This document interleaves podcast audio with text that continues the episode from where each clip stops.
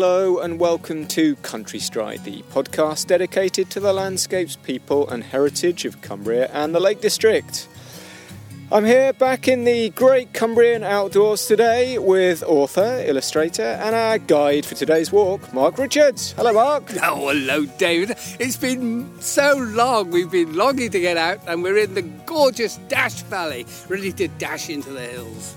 Yeah, and spring has sprung, hasn't it, Mark? Daffodils out on the way here. First daffodils I've seen actually outside of my valley. And lambs down the bottom. Do you see the lambs? I did. Yeah. But the grass isn't riz, I notice. it's thinking about spring. It's just uh, the few lambs are a little early.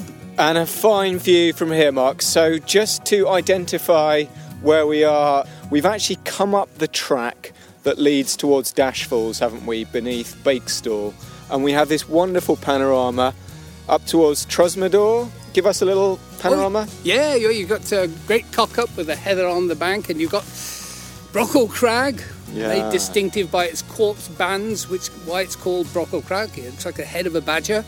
And you look at Burntod Gill, you just see Meal Fell and Great Sca Fell, and the great sweeping hillside that basically is all part of Great Calva strictly and you've got the dashing falls of Whitewater Dash and uh, the end cliff of Dead Crags. And we've been lucky with the weather today. We had full on Cumbrian rain and winds last week, didn't we? But it's all calmed down now over the weekend. We've got blue sky, we've got little flashes of light dancing across the fells, and a lovely welcome back after we've been indoor on Zoom for so long. And we've got a, a, really special podcast lined up today, Mark. What are we doing? Well, we've gone back to our original plan for our next trip, which was going to be early January, and we were going to head up to Skiddaw House, the loneliest house in England. And for all that uh, it seems lonely, it is the most convivial place in the world. And I think we're going to discover it with uh, our particular guest today, who have a, a very close identity with Skiddaw House. Skiddaw House, this iconic house, uh, known as you say as the loneliest house in England. Cumbrian Way walkers come across it, but anybody who's explored that great area of wild country behind Skiddaw and Blencathra will have seen this little house isolated in the middle of the moorland, a few straggly old larches around it. Always captures the imagination, doesn't it, Mark? Oh, gosh, yeah. You feel you're in God's own country here. This is where the freedom of the outdoors is personified and given an identity by a dwelling. And so, who are our guests today, Mark? Well, we've got Martin Webster and Marie Pierre Gaudet. Martin's interesting, isn't he? Because he's had two separate stints as the warden at Skiddaw House. Yep, this is it. Martin first, but the pair of them together have participated in running that hostel for quite a period of time. And they, in fact, on the second of Martin's stints when he was there with Marie, they actually lived there together for four years. So they have a claim, really, to have spent more time up there than any living human being at the moment, I think. Absolutely. Nobody will have been in that lonely place for anywhere near as length of time that they have. So it's very close to their hearts. Today we'll get a little bit of a flavour for the history of the area, for Skiddaw House itself, but also what it's like to spend lonely winters up there and welcome people into this very special place. Well, I'm very much looking forward to today's wander mark along the old track that I think originally went across to Threlkeld. And I'm very much looking forward also to meeting our two guests. Let's go and make our first strides into the back of Skiddaw.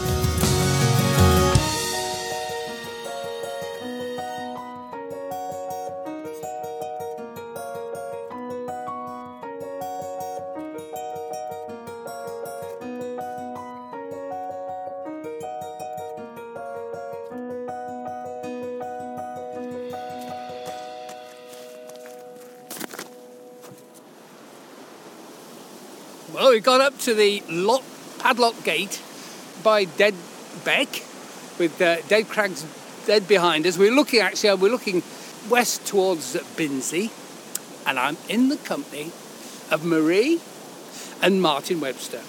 a very special occasion because uh, I've never actually met you, which is lovely. Uh, but lots of people have, and uh, you've got a great connection with this. I'll ask Martin first. You've been into hosteling and so forth for a very long time. When did you get into that process? In my uh, early 20s, mm-hmm. I would say. Uh, a love of Derbyshire and living in Sheffield. Uh, started youth hosteling. Lots and, of good youth hostels in Derby. Yeah, yeah. So, uh, so that's our first. That's our first started off. Right. But not long after that, one of my brothers, uh, well, both of them actually, but they got the love of walking themselves, and so I introduced them mm-hmm. to youth hosteling. But we soon progressed, let's say, mm-hmm. from Derbyshire up to the Lake District.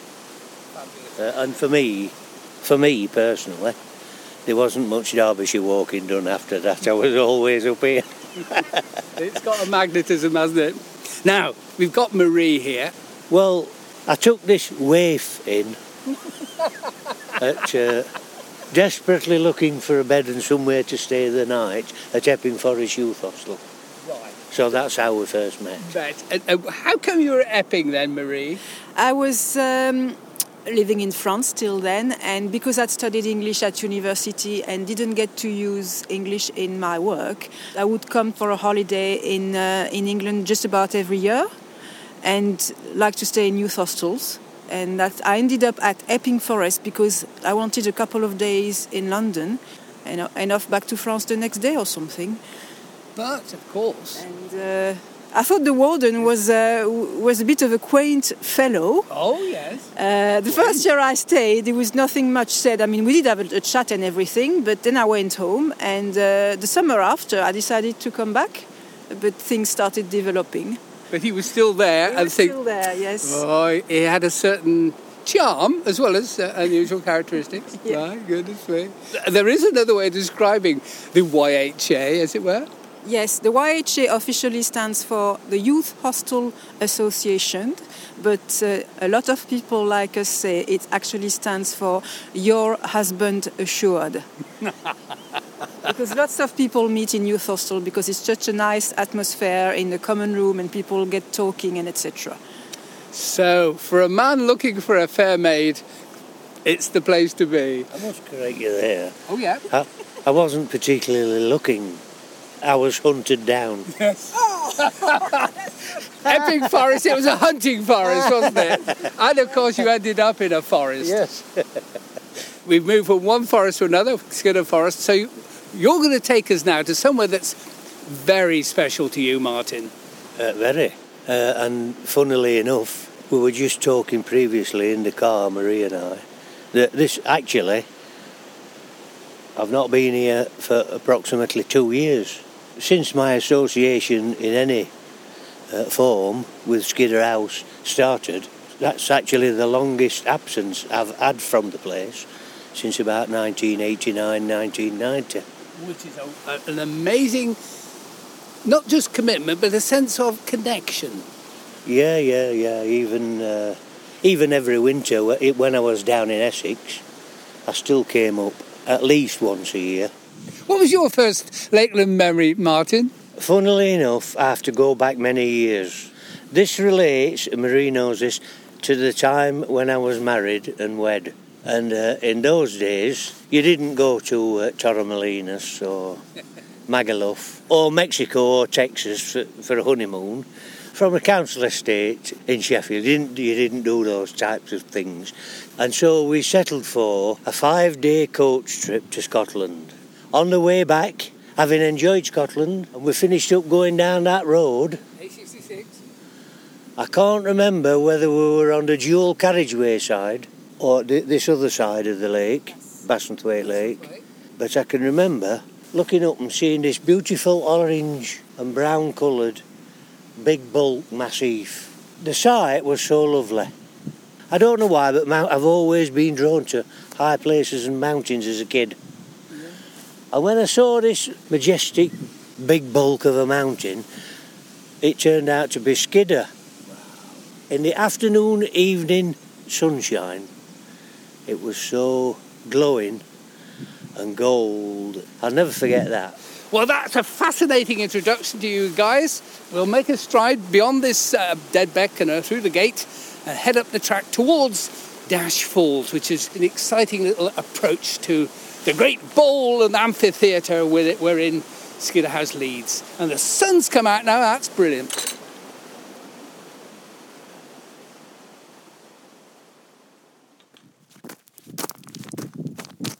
That's a good spot to stop and uh, look about because you can get a great view of White Whitewater Dash from here. It's a great name, isn't it, Whitewater Dash?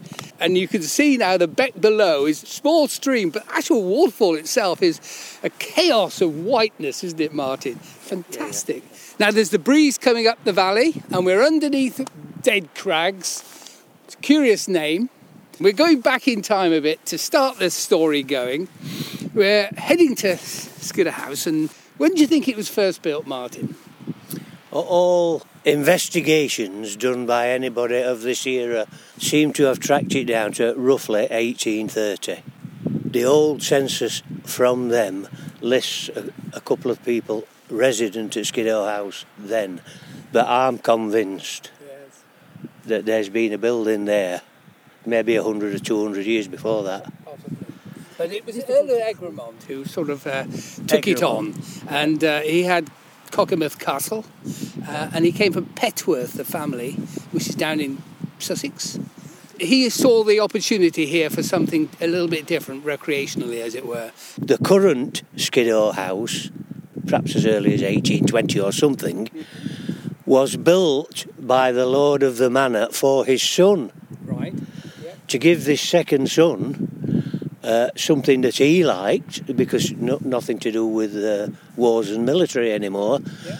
Uh, and so it was set up as a hunting lodge, mm. whatever they were hunting, deer and grouse. So that's what its start of life was. And then the sheep came some time later with the shepherds moving in and Pearson Dalton and others. But and you've got such a wonderful diversity of habitat here as well.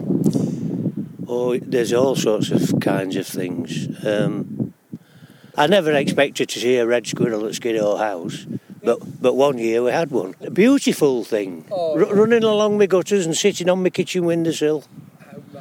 And I tried putting a few nuts and things out, but but I never saw it again after a couple of days. Lovely stokes, cherry red brown with a black tip on the tail in summer and then absolutely gorgeous all white in winter. I've seen those running through the walls. In fact, I've gone out for a sandwich in the afternoon and sat in the trees at the back, and I've had these little with a new family with all the little kits squeaking and squealing.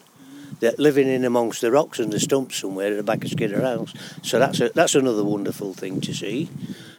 In the first couple of years when I first came here, very early 90s, uh, on two or three occasions, there was an eagle, a golden eagle, red kite.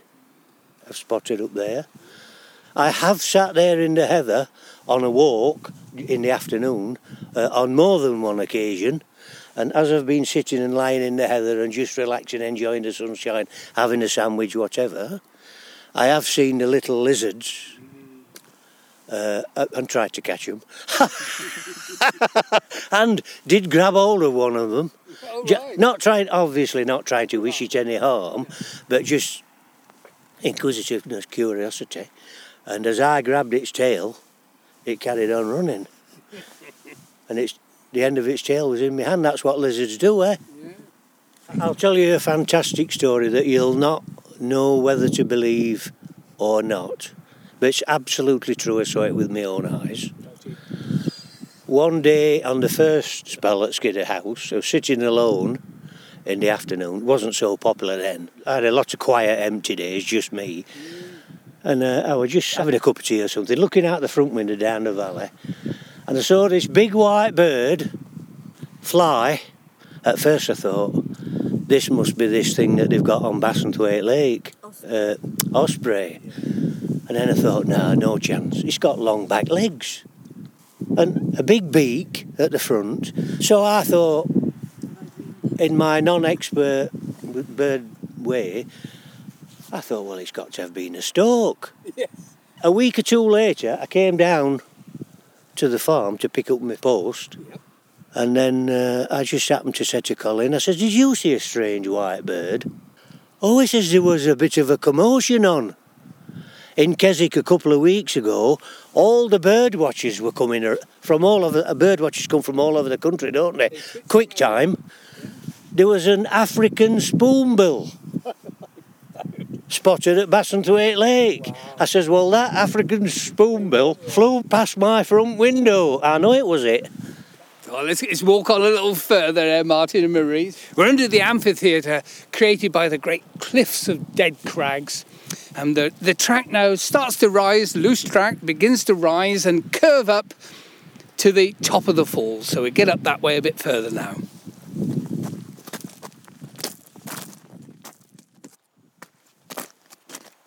We're still clambering up. We're gaining quite a lot of height here. But uh, Martin, just in passing there, you mentioned this slope, this heather bank, uh, rising up, uh, which ultimately climbs up on a Birkhead edge, uh, is unusual for one particular bird.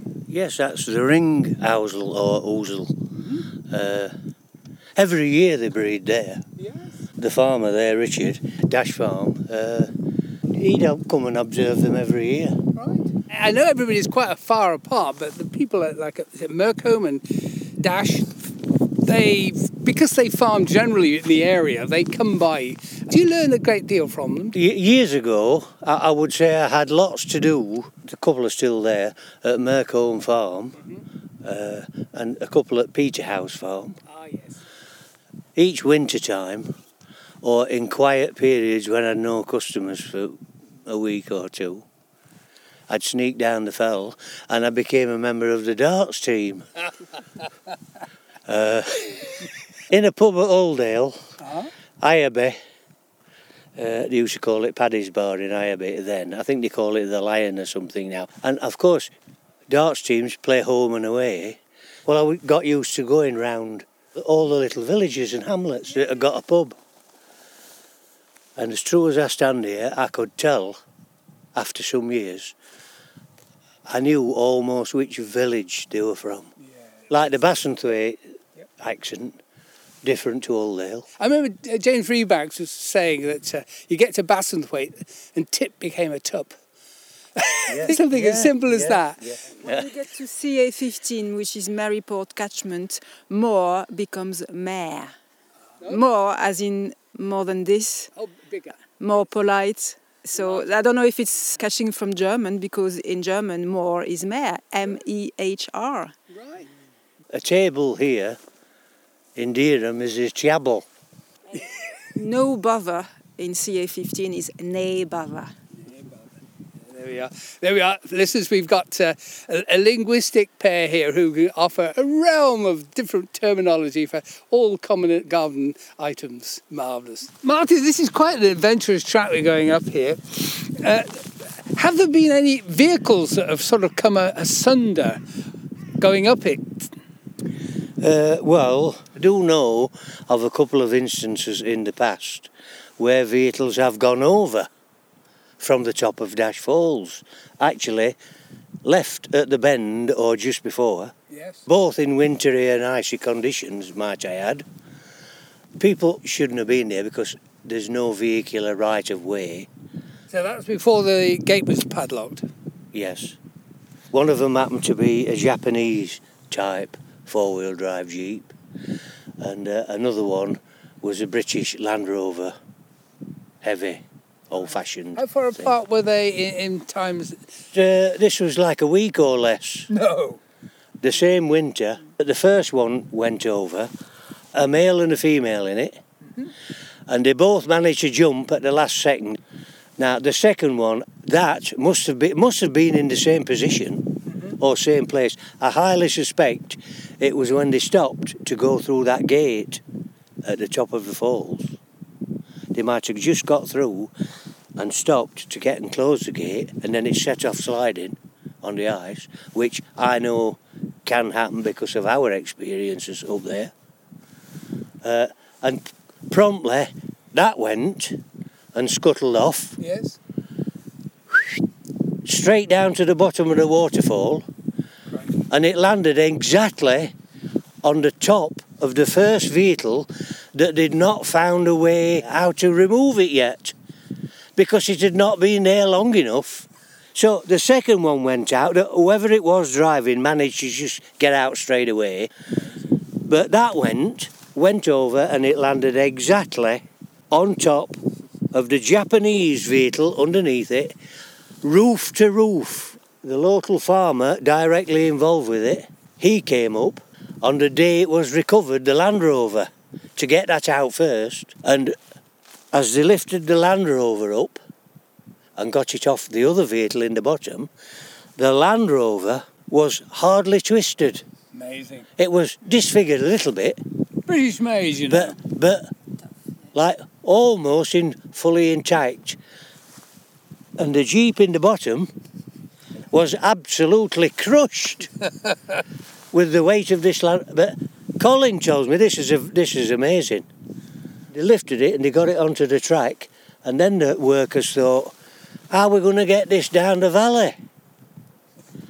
And they all scratched their heads, and then eventually somebody said, "Why don't we drive it? It's got four tyres on." so they did do. The thing started, and off it went. and it came down here, and they're driving, albeit it was driving like that. Limping But they got it down to the road for a pickup truck. There you go. That's the story as it's told to me from the local farmer. He may have added a, a couple of little uh, uh, bits of things. And you didn't add anything to it then either? No, no, Martin? no, no, well no, done, no, no, Martin. That was very good.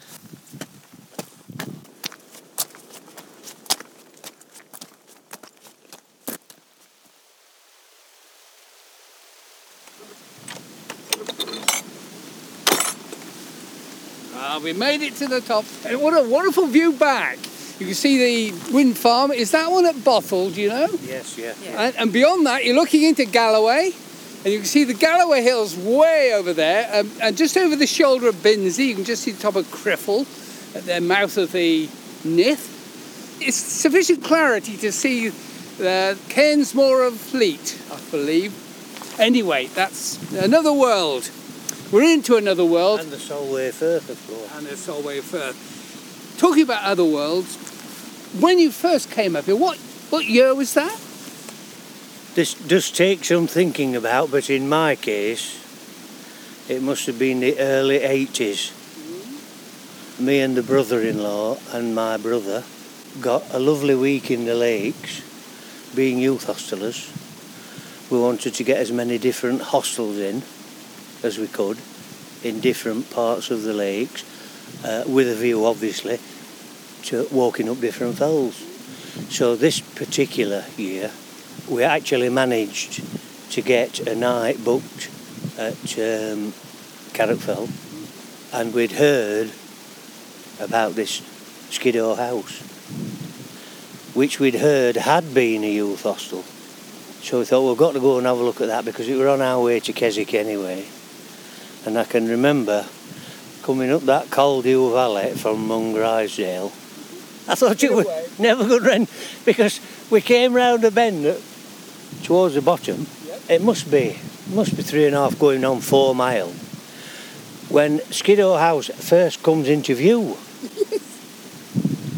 and we never seem to be getting any closer. It was like a mirage. It seemed to take us hours. It was a lovely sunny day, mind, and it was nice and warm. We kept stopping, and in fact, I think, I, certainly me at least, I know I fell, I fell fast asleep in this lovely deep heather, like a sprung mattress. And uh, I, I do remember they had to wake me up and say, "Well, come on, we'll we'll never get there." But, God, the time it took to get up that valley and to get to this place. uh, but even then, it was so magnificent. You could see this place in the distance, this vaguely famous mystery of a place. Is, it- is it open? Isn't it open? Mansion in the hills. And we we're getting closer and closer and closer and closer to it. And, and you, you saw actually the vista that was surrounding it. It automatically blew me over. Never even dreaming, working down a coal mine in Yorkshire, that I'd eventually finish up living there for two nine year stints. Uh, so it caught me from the first day. And Marie, when uh, did you uh, come first? My first time here was 2003. I was still living in France. Me and Martin uh, was seeing each other. So I'd come over for my summer holidays with him. He was living in Epping Forest Youth Hostel near London, and he took me for a few days holidays in the Lake District, of which I'd heard a lot, but never set foot yet. So that was I was a Virgin Lake District visitor. Uh, so he said, while we're here, I'll take you to Skiddaw House, which then at that time was closed uh, no longer a youth hostel for a few years. Uh, I'll take you to the, for the experience of roughing it up up there for a night. So we walked from Bassenthwaite side, and uh, well, all I can remember is it's, it's, a lovely walk, and it's nice to see where Martin used to live and work for nine seasons. But I, I never imagined I would end up living there either. yes. We've reached the top of Dash Falls, Whitewater Dash. You can hear the upper falls and I think you mentioned earlier, Martin, that when you get a really strong westerly wind, it can pick up the water and bring it, spray it back over here, and turn water into what would you describe it? Mist. Mist and uh, similar to steam from a geyser, but a lot colder. Yes. We're, we're now suddenly, momentarily shaded from that blast, and I hope we can continue in that same vein now.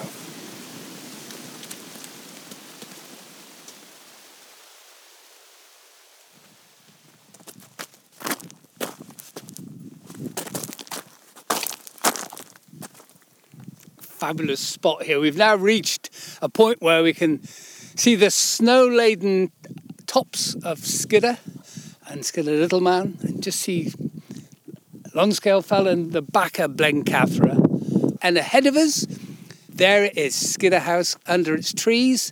But it seems as if we've been walking forever, and it seems as if we've still got a long way to go. It's got that endless distance about it, which is something Martin referred to. Anyway, it was built for hunting of various sorts, and it will have been used for the hunting parties themselves in various ways, would it, Martin? Yes, that's right. Local farmers and any other dignitary that was invited, and shepherds, that's where they would go. All around the Lake District, there are shepherds' meet locations. Presumably, Skiddaw House was one of these. That, that's quite correct, um, which is a reason why there's a lot of circular stone walled areas that are for gathering their sheep and collecting them and keeping in a safe place. Mm. That might be where they herded the sheep while they, all the shepherds got together and had an overnight whoopee in Skiddaw House. Right, I know this. Who knows? No. The name is Sheepfold. Yes. And there's a there's Jackson's Fold. Yes up to the side and behind the valley at the back of Skiddaw House. In other words, on the slopes of Little Man, uh, there's a lovely sheepfold down the Caldew Valley. That's Wiley Gill. That's right, at Wiley Gill, which somebody kind enough to show a lot, a lot of interest from the national parks paid to have it all renovated and rebuilt and put in a proper good order. Yeah, it's in fine fettle now. It's ready for another sheep meet. There is one iconic name associated with shepherding here. Somebody who persisted for a very long time and sustained a living, as it were, or worked here with devotion. And who was that? Well, that was Pearson Dalton. Um, his home and his abode and family home was in Caldbeck. Pearson Dalton was very often up here for a number of years uh, although he didn't live here permanently, he was up and down the valley, very fit bloke. He was up and down the Caldew Valley on regular occasions, and I believe it was his sister uh, that still lived in Caldbeck, and they would provide him with a break from the fowls at weekends, and particularly like in the winter, where he would go and every Sunday have a hot dinner with them. Maybe he would frequent the Oddfellows for a few hours, but I'm told he never failed to get from his sisters back up to Skiddaw House where he was on duty on, a, let's say, the Monday morning. Because no matter how long he'd been in the Oddfellows, what was in his stomach, whether it was dark, a gale, windy, or snowdrifts, there was never any problem getting back to Skiddaw House because he just followed his sheepdogs. there you are, you had guide dogs.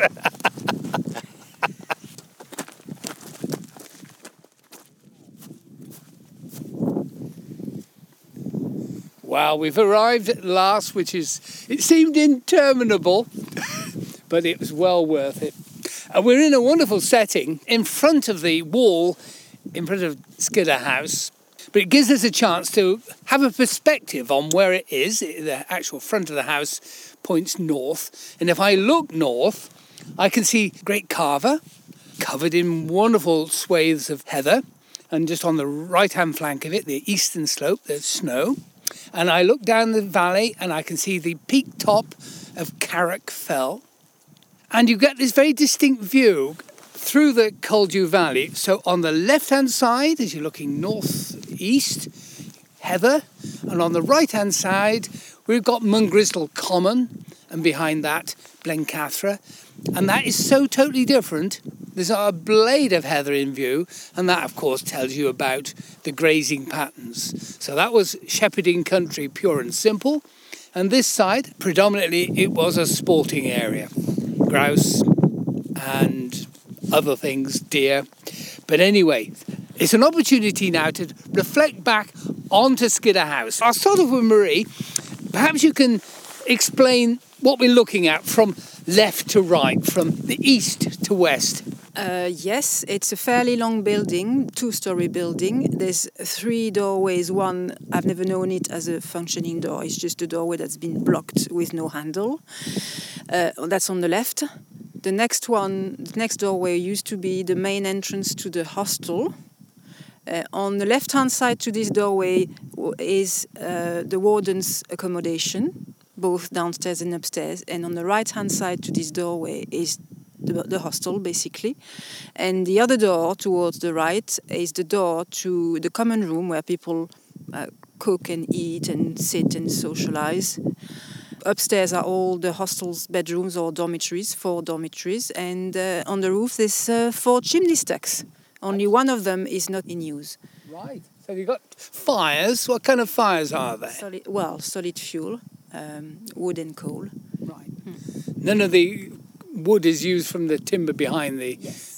Yes. Is, some of it is used from that, is it? Yes, yes. Yeah. Right. Uh, there was a time when uh, peat was cut and therefore used here, but that's back from the shepherding times. Martin, I'll turn to you. Well, we've been through the, the shepherding years of Pearson Dalton, uh, and of course, times changed. Mountain Bothies took it over for a period of time. So then into the scene came another key man, which was John Bothamley. Uh, John Bothamley, he lived way down south. Uh, and he was the owner of some kind of builders company.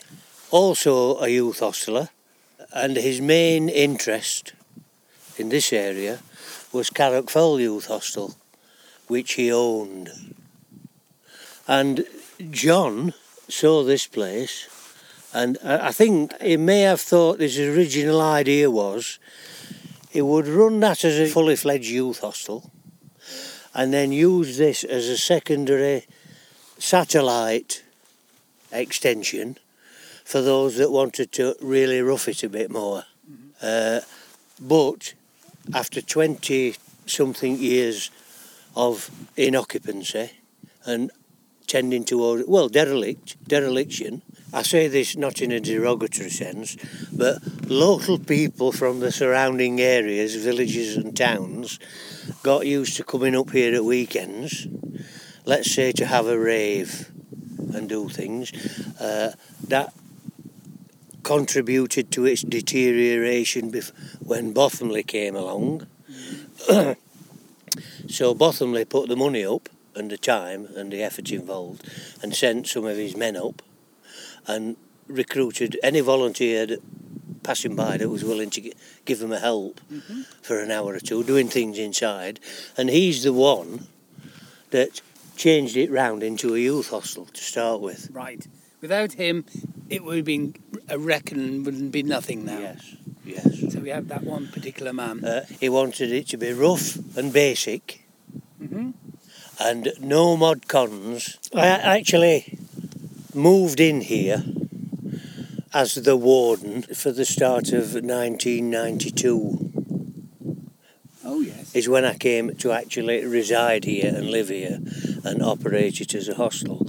Uh, a couple of years before that, is when we had the long walk up that valley. Valley. Uh, and found uh, a nice old fella inside the hostel, uh, trying to start it up as a youth hostel and uh, trying to get recruits. Any interest in it whatsoever. My brothers and I were stunned to find actually somebody here. Yes.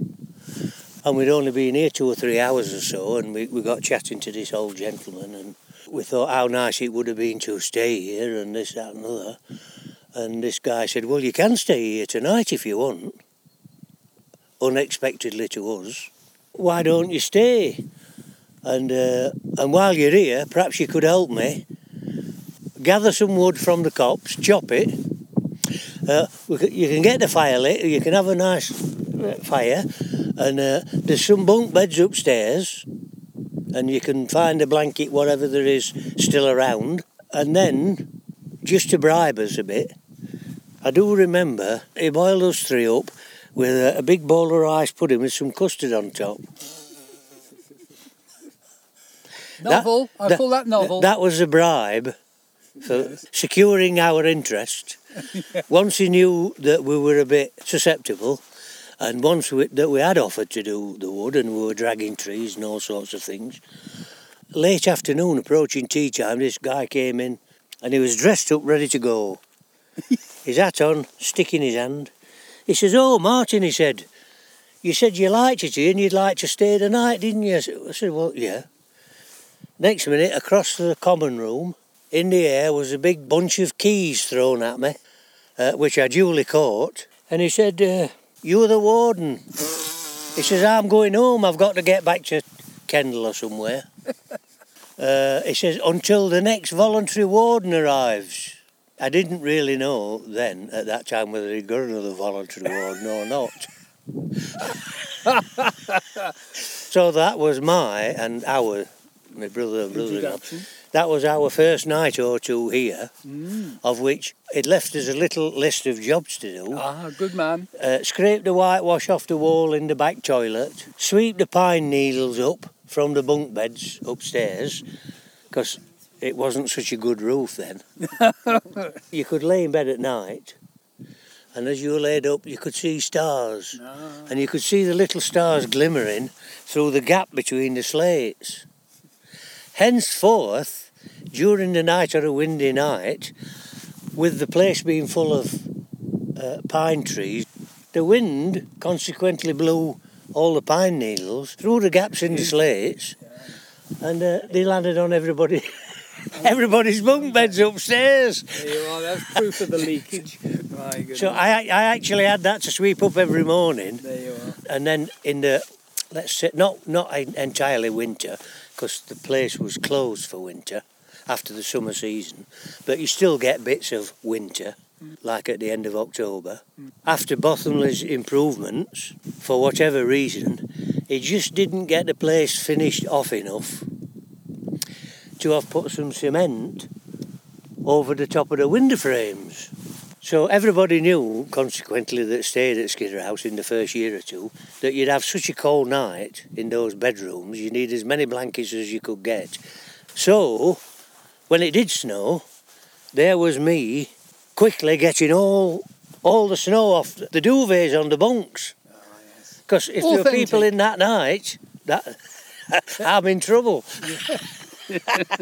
so you've you've had your period first stint here, Martin, now, Marie, you came here with Martin in 2006 and you had some pretty tough winters yourself. Yes, out of about five full winters we lived there because we it was our only home. There's at least three that was that were really really bad. The worst one was the winter of 0910 uh, when the snow started falling just before Christmas, I think, and every day it was higher and higher on the ground. The snow wasn't melting, but I was having a meltdown, what they call cabin fever, and I was having visions of a time when we would not be able to go out through the front door let alone go to the woodshed to fetch some wood to put in the wood stove.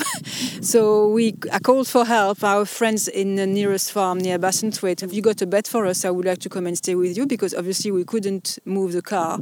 I didn't know at the time it would last for weeks late February until we were able to drive the car out, I think. So yeah, we had to escape as climate refugees. and half of the way between uh, Skiddaw House and Uh, the farm down at the bottom, which was about four miles, we were knee deep or thigh deep in snow. It took us three hours to walk these four miles. On a really stormy night, Martin, it must be there must be a sort of sensation when you're in there. Knowing that we're at almost 1500 metres and knowing that a storm's due or it's arrived and living in this location, we certainly knew about it inside because we could hear it going on all around us mm. to such an extent that after a gust had blown up Nova Skidder I dropped over this side of the valley and hit the place where the hostel is, mm. you could physically feel bang on the roof. Crikey. And the slates would rattle. It's alarming. Yes. Uh, it is alarming. I've been here on my own uh, when that's happened, and, and actually on one occasion, the wind was so fierce and the noise was so loud and deafening from the slates lifting and then being blown back that I actually dropped the broom and run off. And I ran from that end of the building to this, to where I thought it was safer, where there was a ceiling above my head. But going back to your original question, there's two feelings. That's one extent of fear because mm, is the building still going to be here because it's that loud and violent.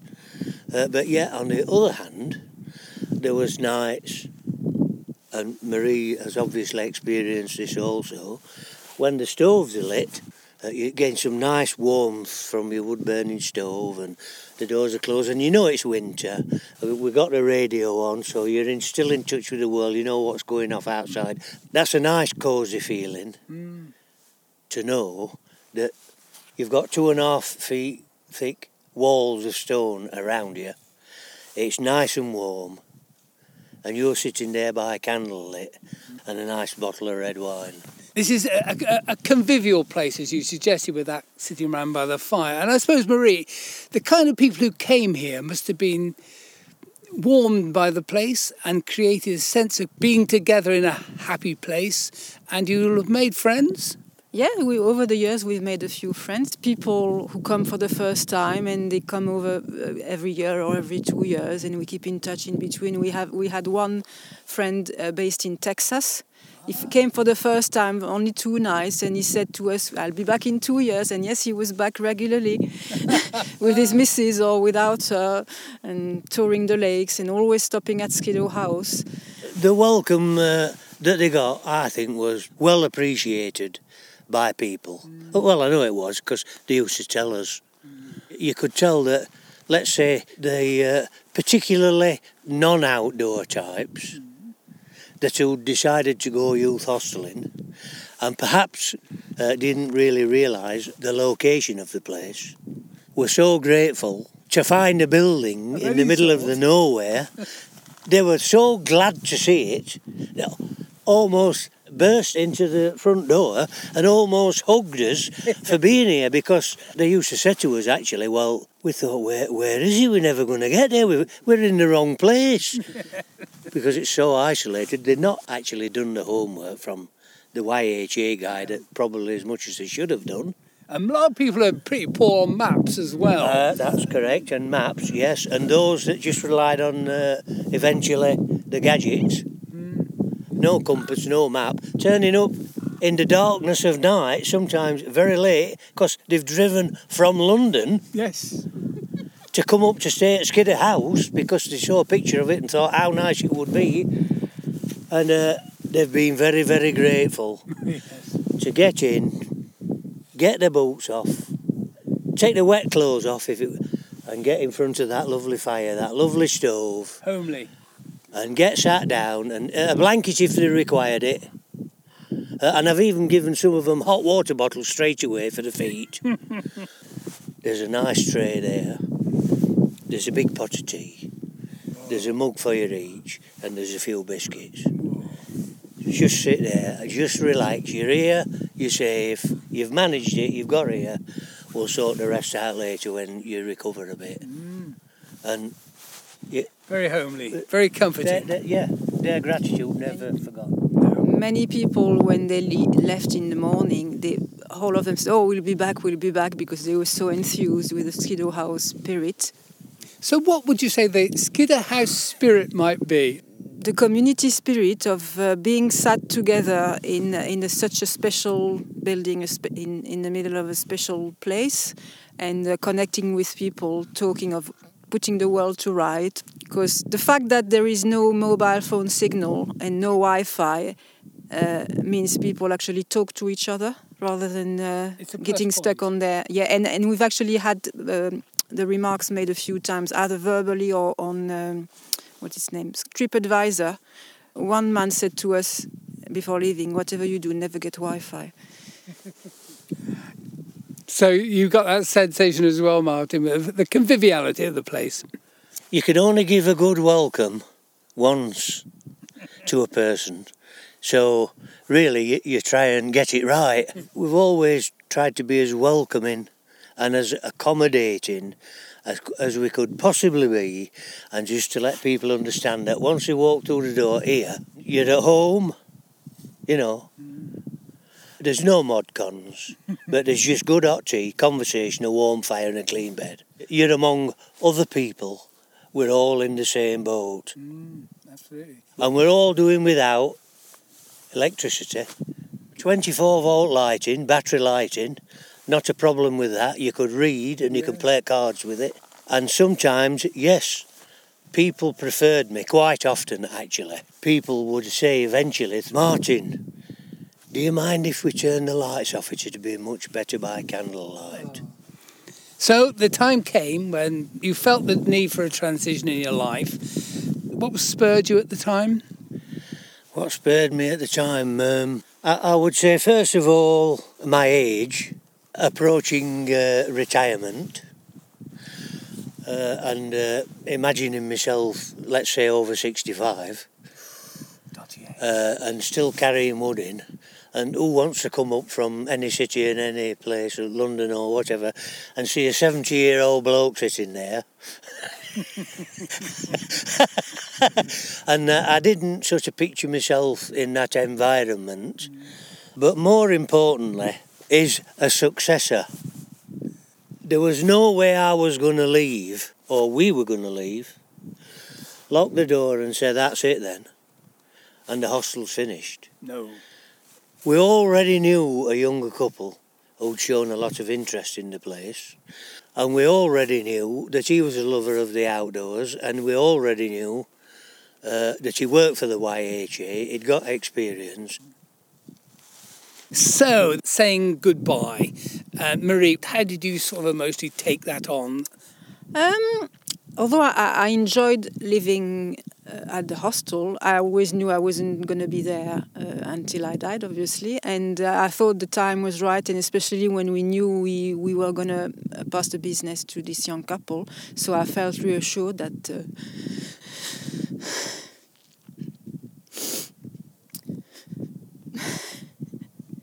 our baby was in right hands.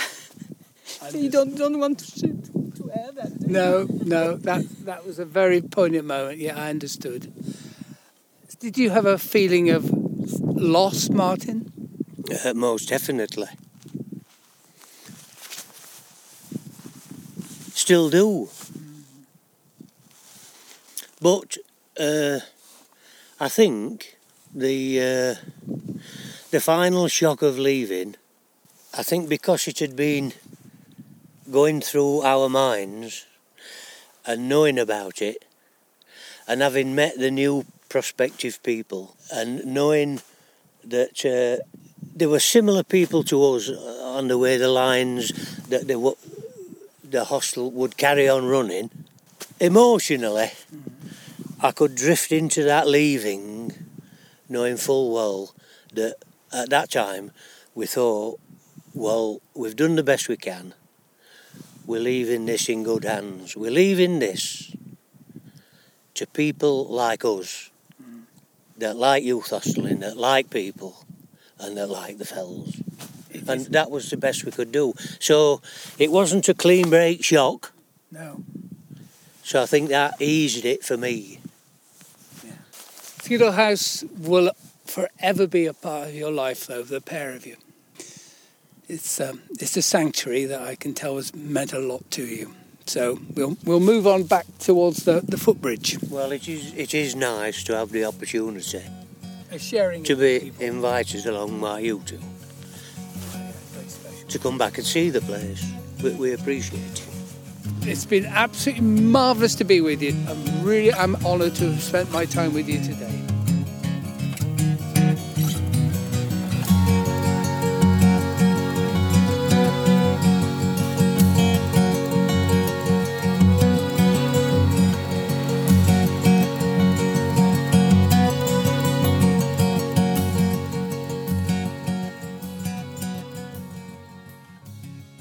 Journey's End, we're back in the Dash Valley looking up at Dash Falls. It's dusk, Mark. We've got a few little twinkling lights there on the hillside, uh, distant farms. A lovely wander, as ever, with these real life country strides. It seems to take all day. Oh, it, it somehow does. And our guests have been such wonderful convivial companions. They've taken us to an enigmatic place. It just is, isn't it? Out of all the bothies, you've got Black Sail as well, haven't you? Places like this that are very evocative. For me, Skiddaw House is the absolute supreme winner of that isolated bothy award. Yeah, absolutely. You're right at the centre of nowhere there. Yeah, and uh, obviously meant a huge amount to them. And I did say middle of nowhere. Actually, it's middle of somewhere. Very special. The Northern Fells are such an endearing area. You know, Carrock Fell, Bowscale Fell, you name them. Yeah, They've yeah, all got yeah. their own qualities that are really worth going up. Bowscale Tarn, that became my lockdown swimming location. Quick wander up there, and, and it's got its own kind of fan club, a swimming club that goes up there.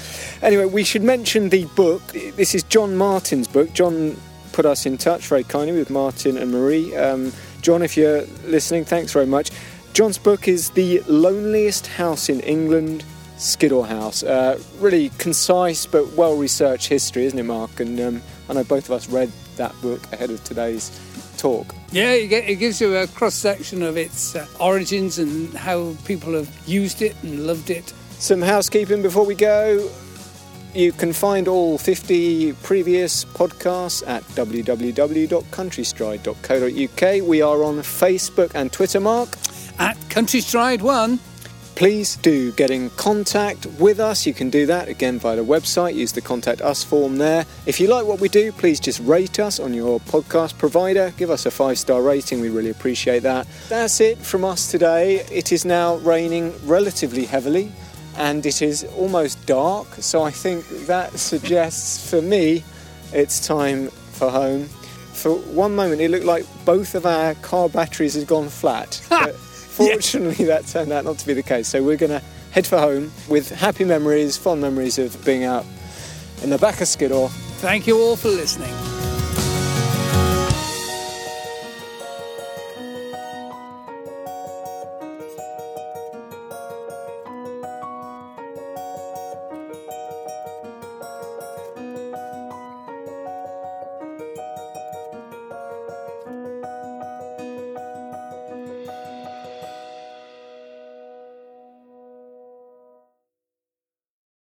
Um, we've gone through the shepherding years, and of course, Milligan Dalton was quite a significant man. Um, no, wrong, Dalton, isn't it? Yeah, wrong one. Oh, it's Dalton. Pearson. He was, he wasn't an important man. Well, well, we've been through the, the shepherding years of Pearson Dalton.